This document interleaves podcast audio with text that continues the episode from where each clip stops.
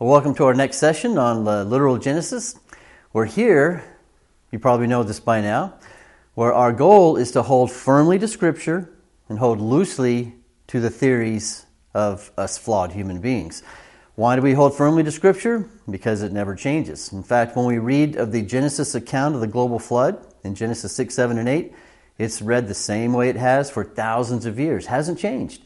However, theories of man change all the time. Take, for example, the, the, uh, the tree of life that Darwin first came up with, where he had one single ancestor that gave birth, you know, rise to all the other living organisms on the planet.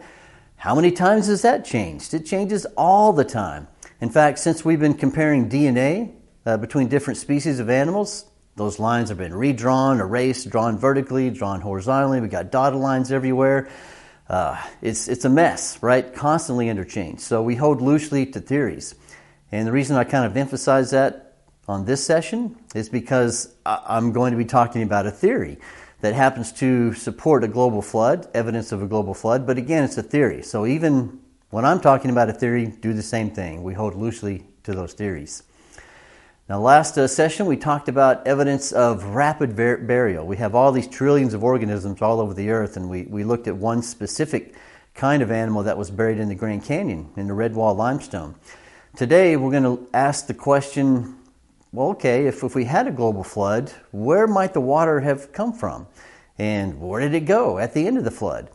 And so that's the part where we're going to kind of get theoretical, but it's based on actual observational evidence. So uh, begin, we should hold loosely to theories, we hold tightly to Scripture. So before we get too far into it, I want to ask the question why does it matter?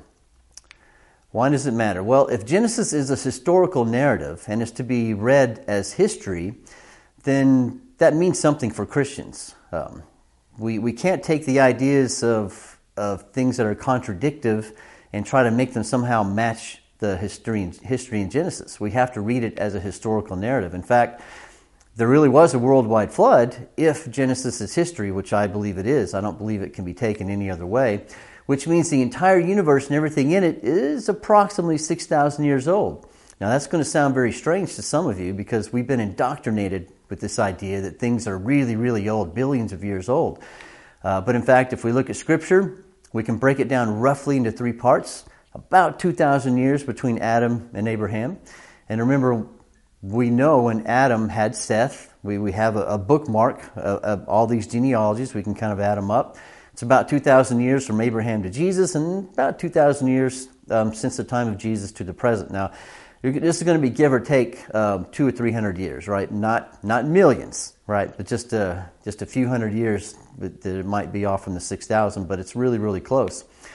So this means that when we look at the rock layers, they can't be millions of years old. They have to be more recent than that. Uh, since the flood, which happened roughly 4,500 years ago, definitely less than 5,000 years ago. Uh, and also, when we see the, the, uh, the fossils in the fossil record, that can't be a, a, record of slow and gradual evolution, as some say it is. Uh, we've got 6,000 years to work with. And we have a better explanation for it anyway. The global flood has amazing explanatory power when it comes to the sedimentary layers, when it comes to the fossil record. Now, we're going to deal with age in a future session. So, right now, uh, don't worry about the age too much, but just know we have about 6,000 years to work with um, if we added up the genealogies in the Bible. Okay, so we're going to take a look at the sedimentary rock layers. And this is a beautiful representation of what I'm talking about. So, sedimentary rock is where we're going to find the fossils. Uh, we don't find fossils in igneous rock, like volcanic rock, right? The processes that make those rock would destroy any, any living thing or dead thing uh, that it buried. So the sedimentary rock are going to be things like uh, you know sandstone, limestone, shale, your carbonates, uh, silt, uh, mud, clay, things like that. Um, the sedimentary layers are going to where we find the fossils, and one of the things you may notice when you look had a picture of sedimentary layers like this is, is these nice, nice stratified layers here, right? It got straight, straight, straight. You can see the different colors of the sediments. And then at the top, it's, it's eroded, it's bumpy, right? Like we would expect a, a surface to be. It has erosional features. Um, so the question we're going to ask today is where do we get these sediments um, because these are waterborne sediments. Geologists agree that these were laid down by water. Now, what they don't agree on is that some say, well, these layers were laid down during the flood. Others may say, now each layer took millions to hundreds of millions of years to lay down very, very slowly, and it slowly buried things. Now, we've talked about this in previous sessions. That idea doesn't make sense, does it? That you can slowly bury a creature for thousands of years while it fossilizes without it completely decaying away, without scavengers uh, taking it uh, and eating it. Um, so that th- those ideas, the slow and gradual, doesn't really make a lot of sense. Never have. Um, quick burial, that's what you got to have to bury and create fossils. So we start with Scripture, and I picked the uh, the second half of Genesis seven eleven to start with, and it reads, "On that day, this is the day that the flood began, all the fountains of the great deep burst open, and the floodgates of the sky were opened." So this is our clue right? The flood started somehow with the fountains of the great deep. Uh, we're going to look at maybe what that was. And uh, the floodgates of the sky were open. So this, this doesn't sound like a tropical rain, does it? I've, I've had the pleasure of going on vacations to many tropical places, and, and nearly every tropical place I've been, you get this, this nice little rain that comes in in the afternoon. It's, it's not enough to damper your activities. You're going to stay outside. You're going to be in this light shower. And It's kind of refreshing, right, when you're in the tropics. I don't get this feeling this was that kind of a rain. We're talking about the fountains of the great deep and the floodgates of the sky. So I think this was a this sounds like a very catastrophic event. Let's see if we can get some other clues here. Okay, so we've got a lot of water on the earth already. So when we're asking the question, where did the water come from? I think an obvious source to look at would be the water we already have because we know that the, the atmosphere can't hold enough water to flood the earth and cover all the continents. In fact, the atmosphere can hold about enough to cover the entire globe in one inch of water, right? So the water probably didn't come from the atmosphere. Now, having said that, do we really need a scientific theory on where the water came from? I mean, wasn't that verse enough, Genesis 7 11? It, that's enough for us, right? If we're Christians. However, it, it's interesting to be able to research this and see that there is a scientific explanation that actually works. Now, this is a theory. I want to make that very clear, right? What I'm about to tell you is a theory as to how this water may have gotten on the continents. But first, let's ask the question is there enough water to even do that? We know we have mountains as high as, uh, you know, Mount Everest, about 30,000 feet. We've got ocean depths, uh, deep is around 36,000 feet. So right off the bat, it looks like maybe there is enough water. The average elevation of exposed land is, is right around 2,870 feet, and the average sea depth is around 12,470. So it looks like we have enough water. But if you look at this, you may be thinking, this is, this is not three dimensional, is it? We're only looking at height, we're only looking at one axis, uh, height all across the scale. So we need to ask the question what about three dimensionally? What about the volume? Do we have enough ocean volume to cover the continents? Well, if we look at the amount of exposed land, the land that sits above sea level, it's about 124 million cubic kilometers. Now, don't worry about the, the, the cubic kilometers part of it if you're not really um, you know, familiar with, with with math or, or, uh, or the metric system, don't worry about that. You don't have to translate that. We're really going to focus on this 124 million. And if we look at the volume of the ocean, again, three dimensionally, it's 1.3 billion cubic kilometers. So, which is the bigger number, 124 million or 1.3 billion? Well, that's a no brainer, right?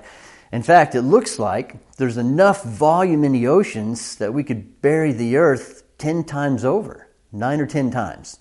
We have plenty of water in 3D space to cover the entire continents. And that's, that's looking at today's continents with the big mountains. Uh, I don't believe that Mount Everest was around before the flood. There's, in fact, many of our mountains we have today uh, came after the flood. Why do I say that? Because those sedimentary layers that were laid down by the flood, and then the mountain building that would have happened after the flood. We'll look at that more later. So Mount Everest wouldn't have been around. That's a post flood uh, mountain event. But regardless, even if it was here, we've got the volume. We've got plenty of water to, to cover the earth. All right, so let's go back to Scripture now. See if we can get a little more uh, idea of, before we run into our uh, our theory. In Genesis seven ten, it says, "Now it came about after the seven days, the waters of the flood came upon the earth." Now you think this would be this would be enough, right? There's a lot of times in Scripture where we read and we read and we think, "Oh, we just love a little bit more detail. Could we a little bit more detail there?"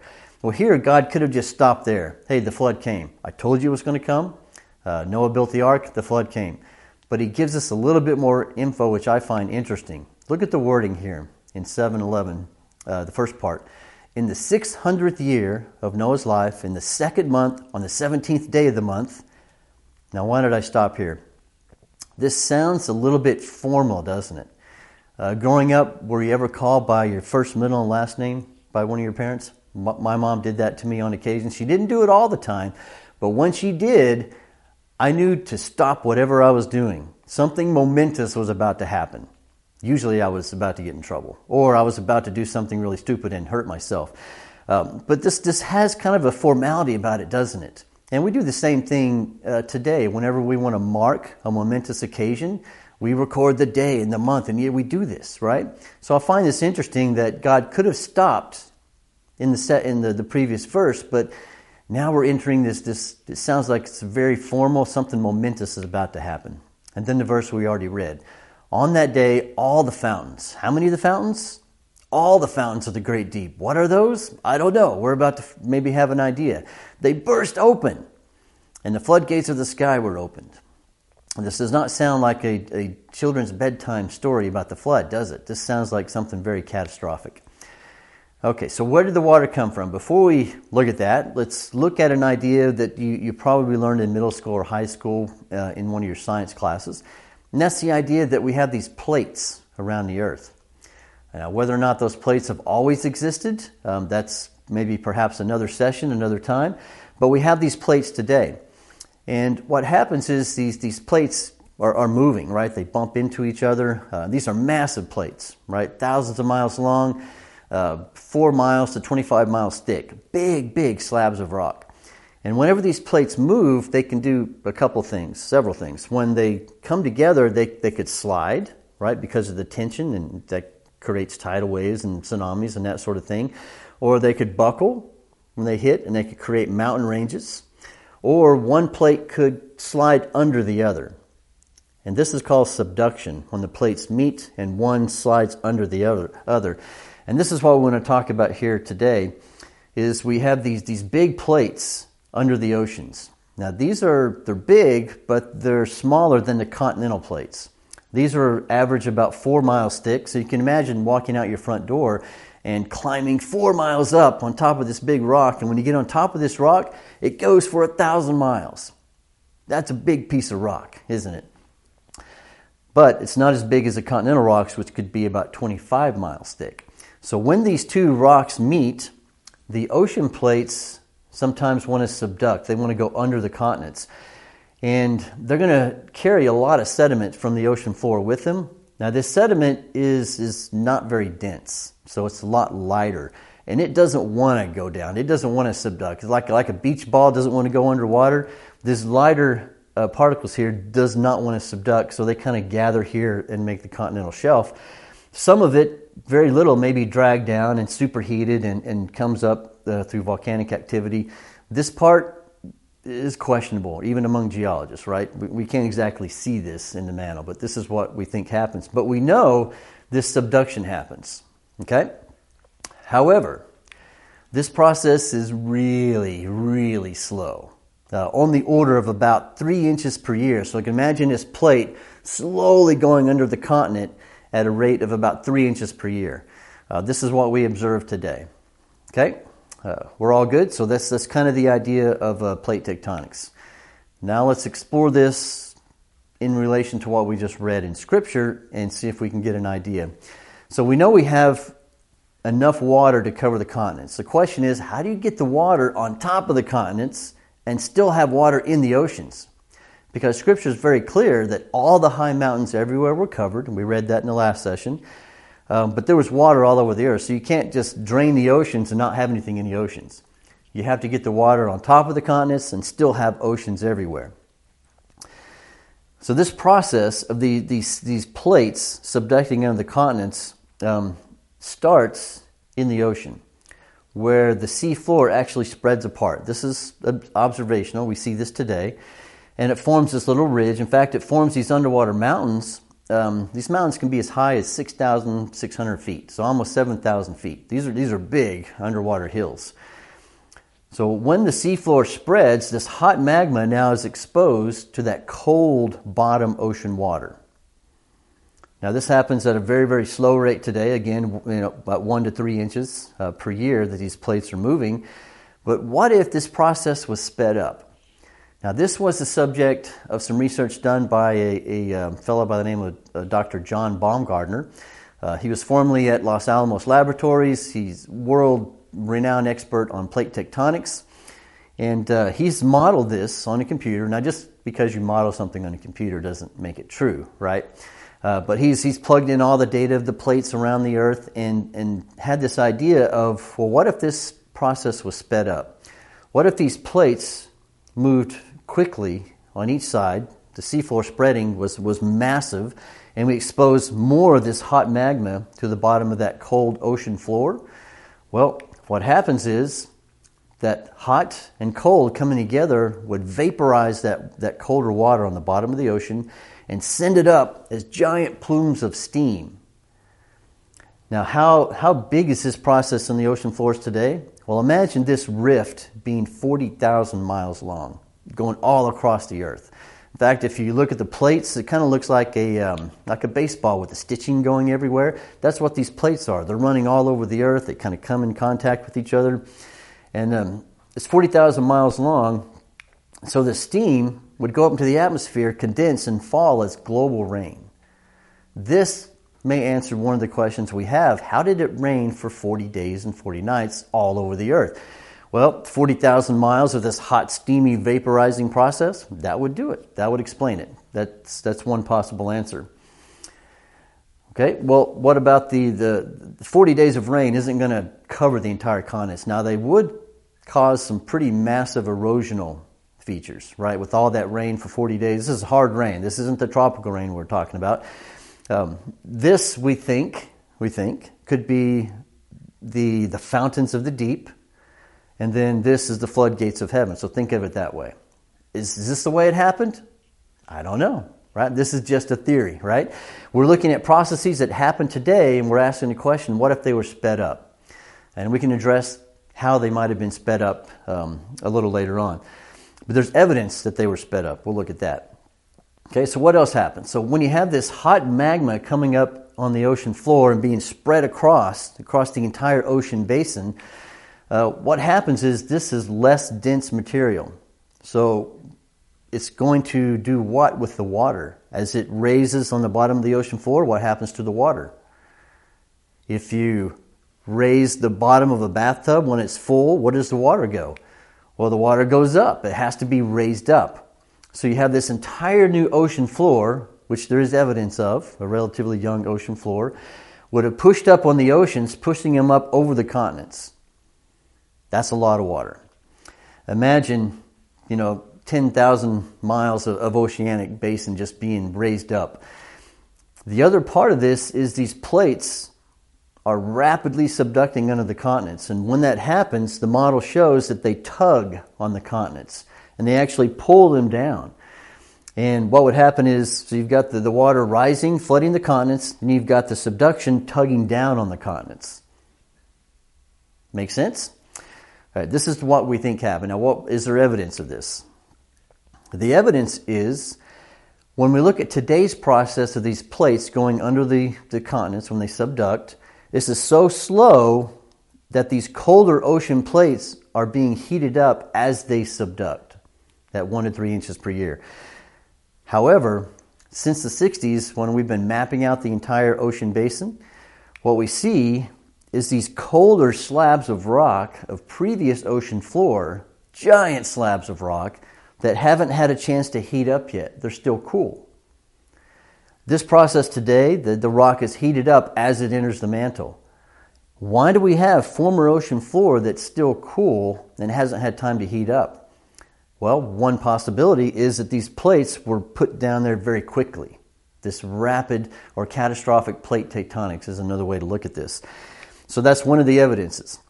Uh, the other is that the entire ocean floor we see today is relatively young compared to the age of the continents. Now, again, we'll, we'll look at some, some age issues in a later session, but even geologists will say, no, the ocean floors are relatively young.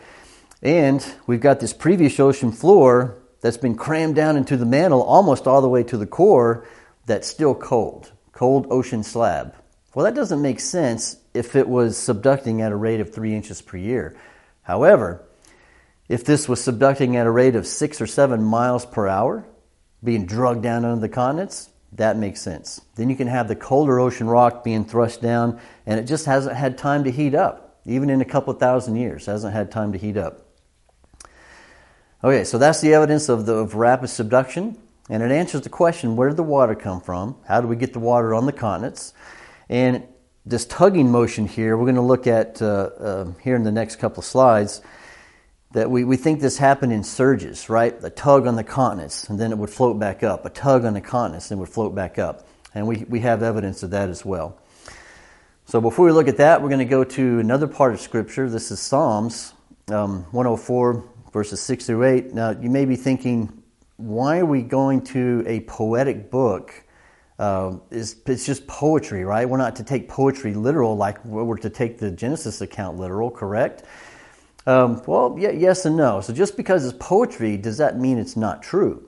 We read the 23rd Psalm, the Lord is my shepherd, I shall not want. Well, is, is the Lord really my shepherd? Am I a sheep? Well, no. But we get the idea of this relationship, right? There's still truth in poetry. And I think we have a, another clue that we have here about the water. And David writes, uh, You covered it with the deep. He's talking about the earth. You covered it with the deep sea as with a garment. What does that sound like? The waters were standing above the mountains. Sounds like the language we read in Genesis chapter 7 when all the high mountains everywhere were covered with water. And he says, They fled from your rebuke, talking about the waters. At the sound of your thunder, they hurried away. So waters were covering the continents, and now they, they hurried away. Well, how did that happen? He writes, The mountains rose, and the valleys sank down to the place you established for them. Okay, this may be a clue. This may be a clue that after the, the everything was flooded, that the land was raised and the valleys were lowered. So that, that's the clue we're going off of. Okay? Now let's take this back to our model. So we have all the, the water covering the continents. We have this hot, brand new ocean floor uh, pushing the water up. What happens when this cools? this brand new ocean floor. It's not very dense when it comes out of the, of the, the core from the mantle, right? Uh, this magma, but when it cools, it condenses. So, what happens to that ocean floor? It's, it's going to sink, isn't it? Uh, so, when this rock cools, you see the animation? It, it's going to lower the water, okay? The other part of this is this rapid subduction is going to build these mountains. Here's where these post flood mountains come into play. So, could this actually relate to the Psalms where it says he raised the, the mountains and he lowered the valleys? Uh, this, this seems to match, right? When the, the hot ocean floor cools, it's going to sink down, the water's going to go down, and this rapid subduction is going to build up the continents in, in many places, uh, like the Himalayas, for example, uh, where we get Mount Everest. 29,000 feet. So that's the evidence there. Now, again, this is a theory. What do we do with theories? We hold loosely to theories, right? I'm not saying this is, this is how it happened, but we have good evidence that, that this is how it might have happened. Um, there are questions about what started it, what started this rapid subduction, and there's all kinds of theories on that. Uh, we can explore that maybe in another session as well. But there's evidence of rapid uh, plate subduction uh, under the continents. We're going to look at something called mega sequences here in a moment, but there's a concept we really need to, to look at first that I, I think needs, uh, needs looked at. There's a critical question we need to ask, and this has to do with the geologic column. So here's a simple representation of these layers. We looked at the picture at the beginning with all the different layers of that mountain. Well, if we're standing on top here on the green grass, literally underneath our feet is a graveyard of fossils. Once living things that, that were buried and became uh, became fossils. Now, according to traditional thinking about these long ages, each of these layers would have taken tens or hundreds of millions of years uh, to accumulate. That the we'll take the North American continent for example. Parts of it were underwater for millions of years, and then through tectonics, it raised up and dried, and then through millions of years, it subducted again. Right. So, uh, geologists think the same way about the past, but they think it happened very slowly. Although today we don't see subductions pulling continents down, allowing ocean waters to come on them. We don't see that. But that's supposed to be how it happened in the past, very, very slowly. And each of these, uh, each of these fossils, you know, we can see a progression, quote unquote, from simple worms all the way up to dinosaurs and mammals, and then eventually us on, on top there. Now, these fossils, they, they enter and exit. This is the kind of the wording that we need to define. They enter the layers and they exit the layers. Uh, for example, uh, dinosaurs were first seen again, air quotes, 230 million years ago in the fossil layer. And when the last time we seen them, about 65 million years ago, um, they're still dinosaurs. So they enter the fossil record completely, fully formed, and they exit the fossil record uh, the same way, no change. In fact, that's called stasis. Um, this idea that, that things uh, stay the same, if you want to think of it that way. That's a problem for evolution if evolution is true, then these things are slowly changing into all these different life forms. We just don't see it in the fossil record. Darwin knew it during his day. 150 years later, we still have the same problem. No transitional species um, uh, that at least I'm aware of. And the, question I want to, to bring to the point here is this represents 550 million years, supposedly, in Earth's history. Now, again, if we look at the, the genealogies in Genesis and, and other places in the New Testament, we don't have 550 million years. We have about 6,000 years. But this is supposed to be 550 million years. However, the rate of erosion that takes place on the continents today would totally erase all of this in about 20 million years. Okay, think about that. In 20 million years, this would be eroded down to, to base rock. Yet we're supposed to have 550 million years of history how, how does that work? Does that make sense? This is something that no one really addresses in any of the literature that, that I've read from any of the geologists. At the current rate of erosion, now geologists think that whatever's happening today is the same thing that's been happening for millions of years at the same rate. That's called uniformitarianism. Uh, yeah, try spelling that one five times. Yeah.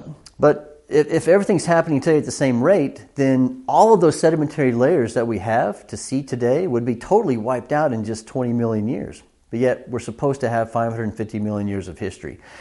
Uh, is there a better explanation? Well, obviously, I don't think the layers are that old. I think they were laid down rapidly, uh, very recently. In order to show that, we'll look at one more point here on these layers. And that is something called uh, fining upward sequences. Now, what's a sequence? So in geology, a sequence is a set of layers like this that were laid down at the same time. Uh, so, yes, geologists do believe that some layers were laid down at the same time. And the reason that they think this is when we look at the, the order, it's always the same. At the, at the bottom of these layers, we're going to have larger, heavier particles. So I want you to think about this in terms of the flood as those continents were being drugged down and as those ocean basins were being pushed up, we have all this sediment washing over the continents. And all the sediments mixed together. We've got large particles, we've got small particles, it's all there, all tumbled together. And when we have these currents rushing over, eventually they're going to slow down. What happens when rushing water slows down? Well, heavy things start to drop out of them, don't they? The first thing that's going to drop out is, is the heavier particles. Could be boulders, could be gravel, uh, cobblestone, something like that. And this is called conglomerate rock. The next thing that's going to drop out is the uh, sandstones because they're the next heavy element, right? We've already dropped out the big boulders, so as this rushing water slows down even more, now you're going to drop down the next heavy element, which is sandstone. It's going to be coarse, defined sandstone then ultimately you're going to get to shale, which is that, that muddy, the mud clay, right? Which is, which is finer particles. Well, water slows down even more, you're going to get the carbonates last that drop out. This is where we get our limestones. So, a, a sequence is going to be a set of layers that are laid down at the same time with, with moving water, with a current. Okay? Um, to be a to be a sequence also you have to have erosional surfaces at the top and at the bottom. And you may remember the word we used in our last session this unconformity right? This missing time. Uh, like we see in the grand canyon for example there are 14 major unconformities. Uh, think about this again in terms of the flood. That first surge of ocean water that come over the continents is going to have these, these big rocks, these big boulders. It's going to scour the sediments that are already there. It'll, it'll erase them, is what will happen.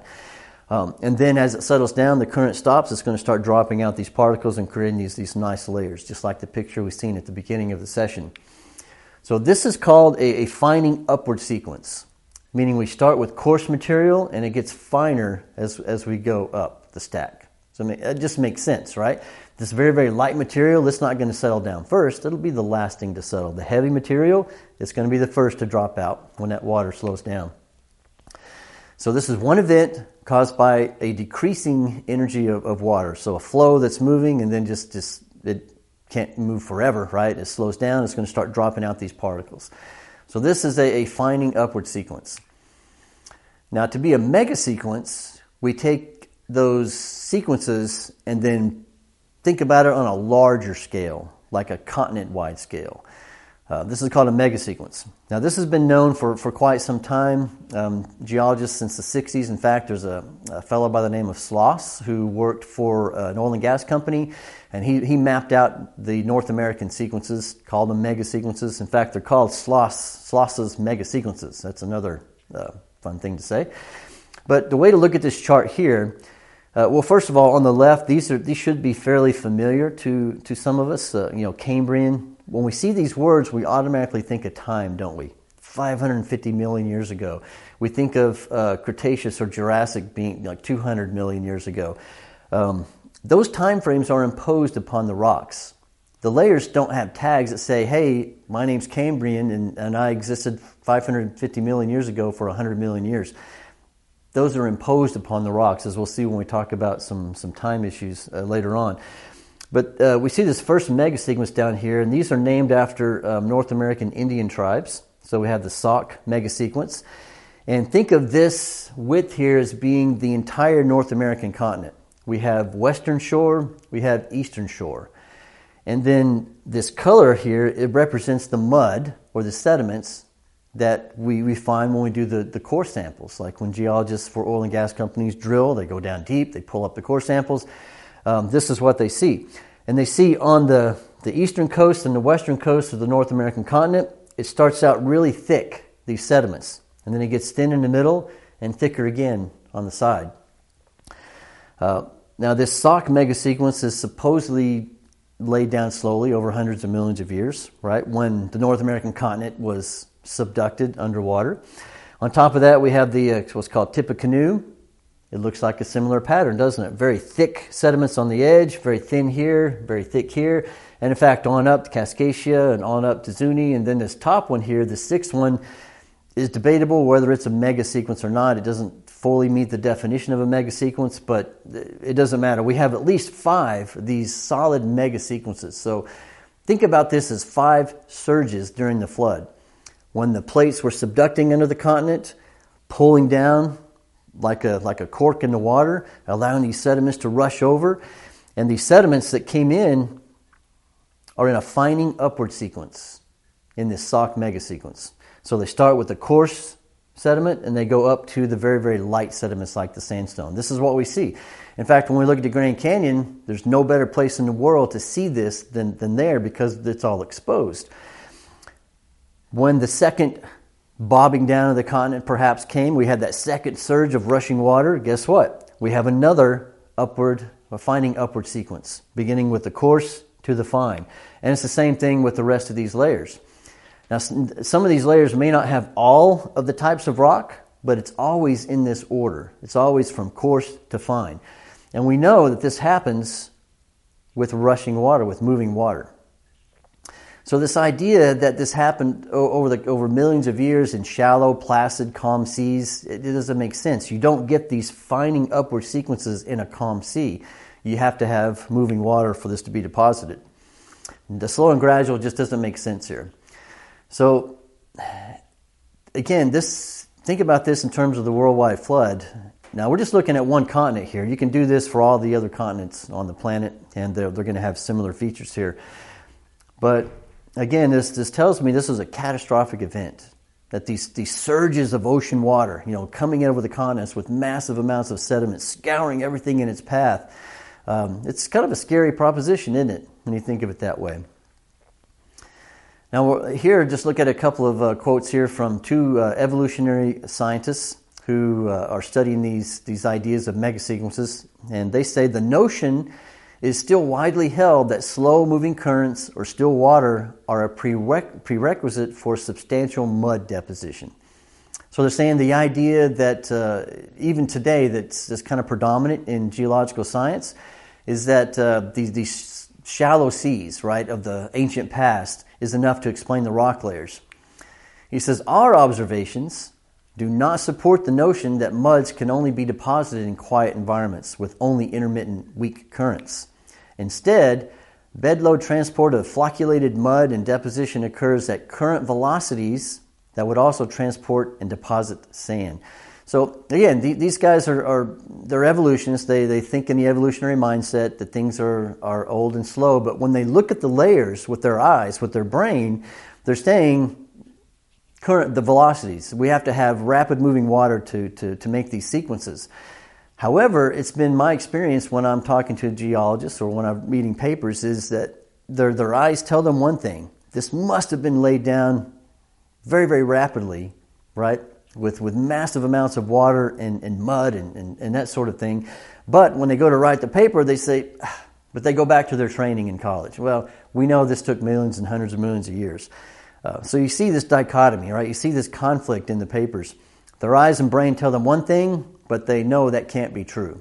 Um, interesting. We're going to come back to that concept in just a moment. But uh, to summarize what we've talked about today, is there's more than enough water on the current Earth. The, the surface is 70% water, and we have the volume underneath to cover the continents uh, and to still have oceans. The sedimentary layers must have been laid down very rapidly, right? Not over millions of years. This idea of this fining upward sequences, we know that happens only in fast moving water. The entire ocean floor is relatively young, geologists will say, compared to uh, the continental uh, slabs. The previous ocean floor, we, we've uh, see through uh, radio tomography. I don't think I mentioned how we do that. We fly a plane over with, with tomography equipment. And we see that there's massive amounts of previous ocean floor that are still cooler in the mantle. They haven't had time to, to uh, reach equilibrium with heat with the, the rocks in the mantle. Now, that can only happen if they got down there very rapidly. That's the only explanation. And again, this fining upward sequence, this massive continent wide episodes, the surges of water coming over the continents is, is the best explanation for how we have these, these rock layers in the order of coarse to fine. So this fits the historical narrative of Genesis 6 through 8. Now, again, how this happened, I want to stress again, this is just a theory. This rapid idea of this idea of rapid plate tectonics is just a theory. We want to hold on to that loosely. What we do want to hold on to firmly is the fact that there was a worldwide flood, and it happened uh, very recently, and it destroyed living things. In fact, the land animals that weren't on the ark, they were destroyed, they were buried, they became fossils. Now, why don't more scientists look at this and they make this, this connection here, right? They see with their eyes and they think with their brain that this, this must have been laid down rapidly, but, but they can't accept that. Well, I think Peter has an answer for us. In 2 Peter uh, 3 3, he says, Know this first of all, that in the last days mockers will come with their mocking, following after their own lusts, and saying, Where is the promise of his coming? For ever since the fathers fell asleep, all things continue just as they were from the beginning of creation. Here we have really the idea of uniformitarianism that things that are happening today, they've been happening the same way at the same rates for, for millions and hundreds of millions of years. Um, Peter's saying people will mock us for saying, no, the past was different. And he goes on, for when they maintain this, it escapes their notice, and some versions here of your Bible may say they are deliberately ignorant, right? Or escapes their notice. Uh, by the word of God, the heavens existed long ago, and the earth was formed out of water and by water, which, by the way, violates the Big Bang idea that the earth started out as a hot molten blob, right? Here, scripture says, no, it was cool, it was covered in water. He says, through which the world at that time was destroyed by being flooded with water. What happened to the world, did Peter say? It was destroyed by water, a cataclysmic event, catastrophic event uh, of water. And again, this idea that you know the world mocks us for thinking this way, yet the evidence is on every single continent, everywhere we go, every core drill sample that we take uh, shows that something catastrophic happened in the past. It's not exactly a children's bedtime story, is it? At least not the way um, presented here in Scripture. Now, I don't want us to lose sight that the reason that God flooded the earth to begin with if we go back to Genesis 6, it says the intentions of the thoughts of the humans that he created were evil all the time. So his very good creation had become corrupt. And he punished the evil by flooding the earth.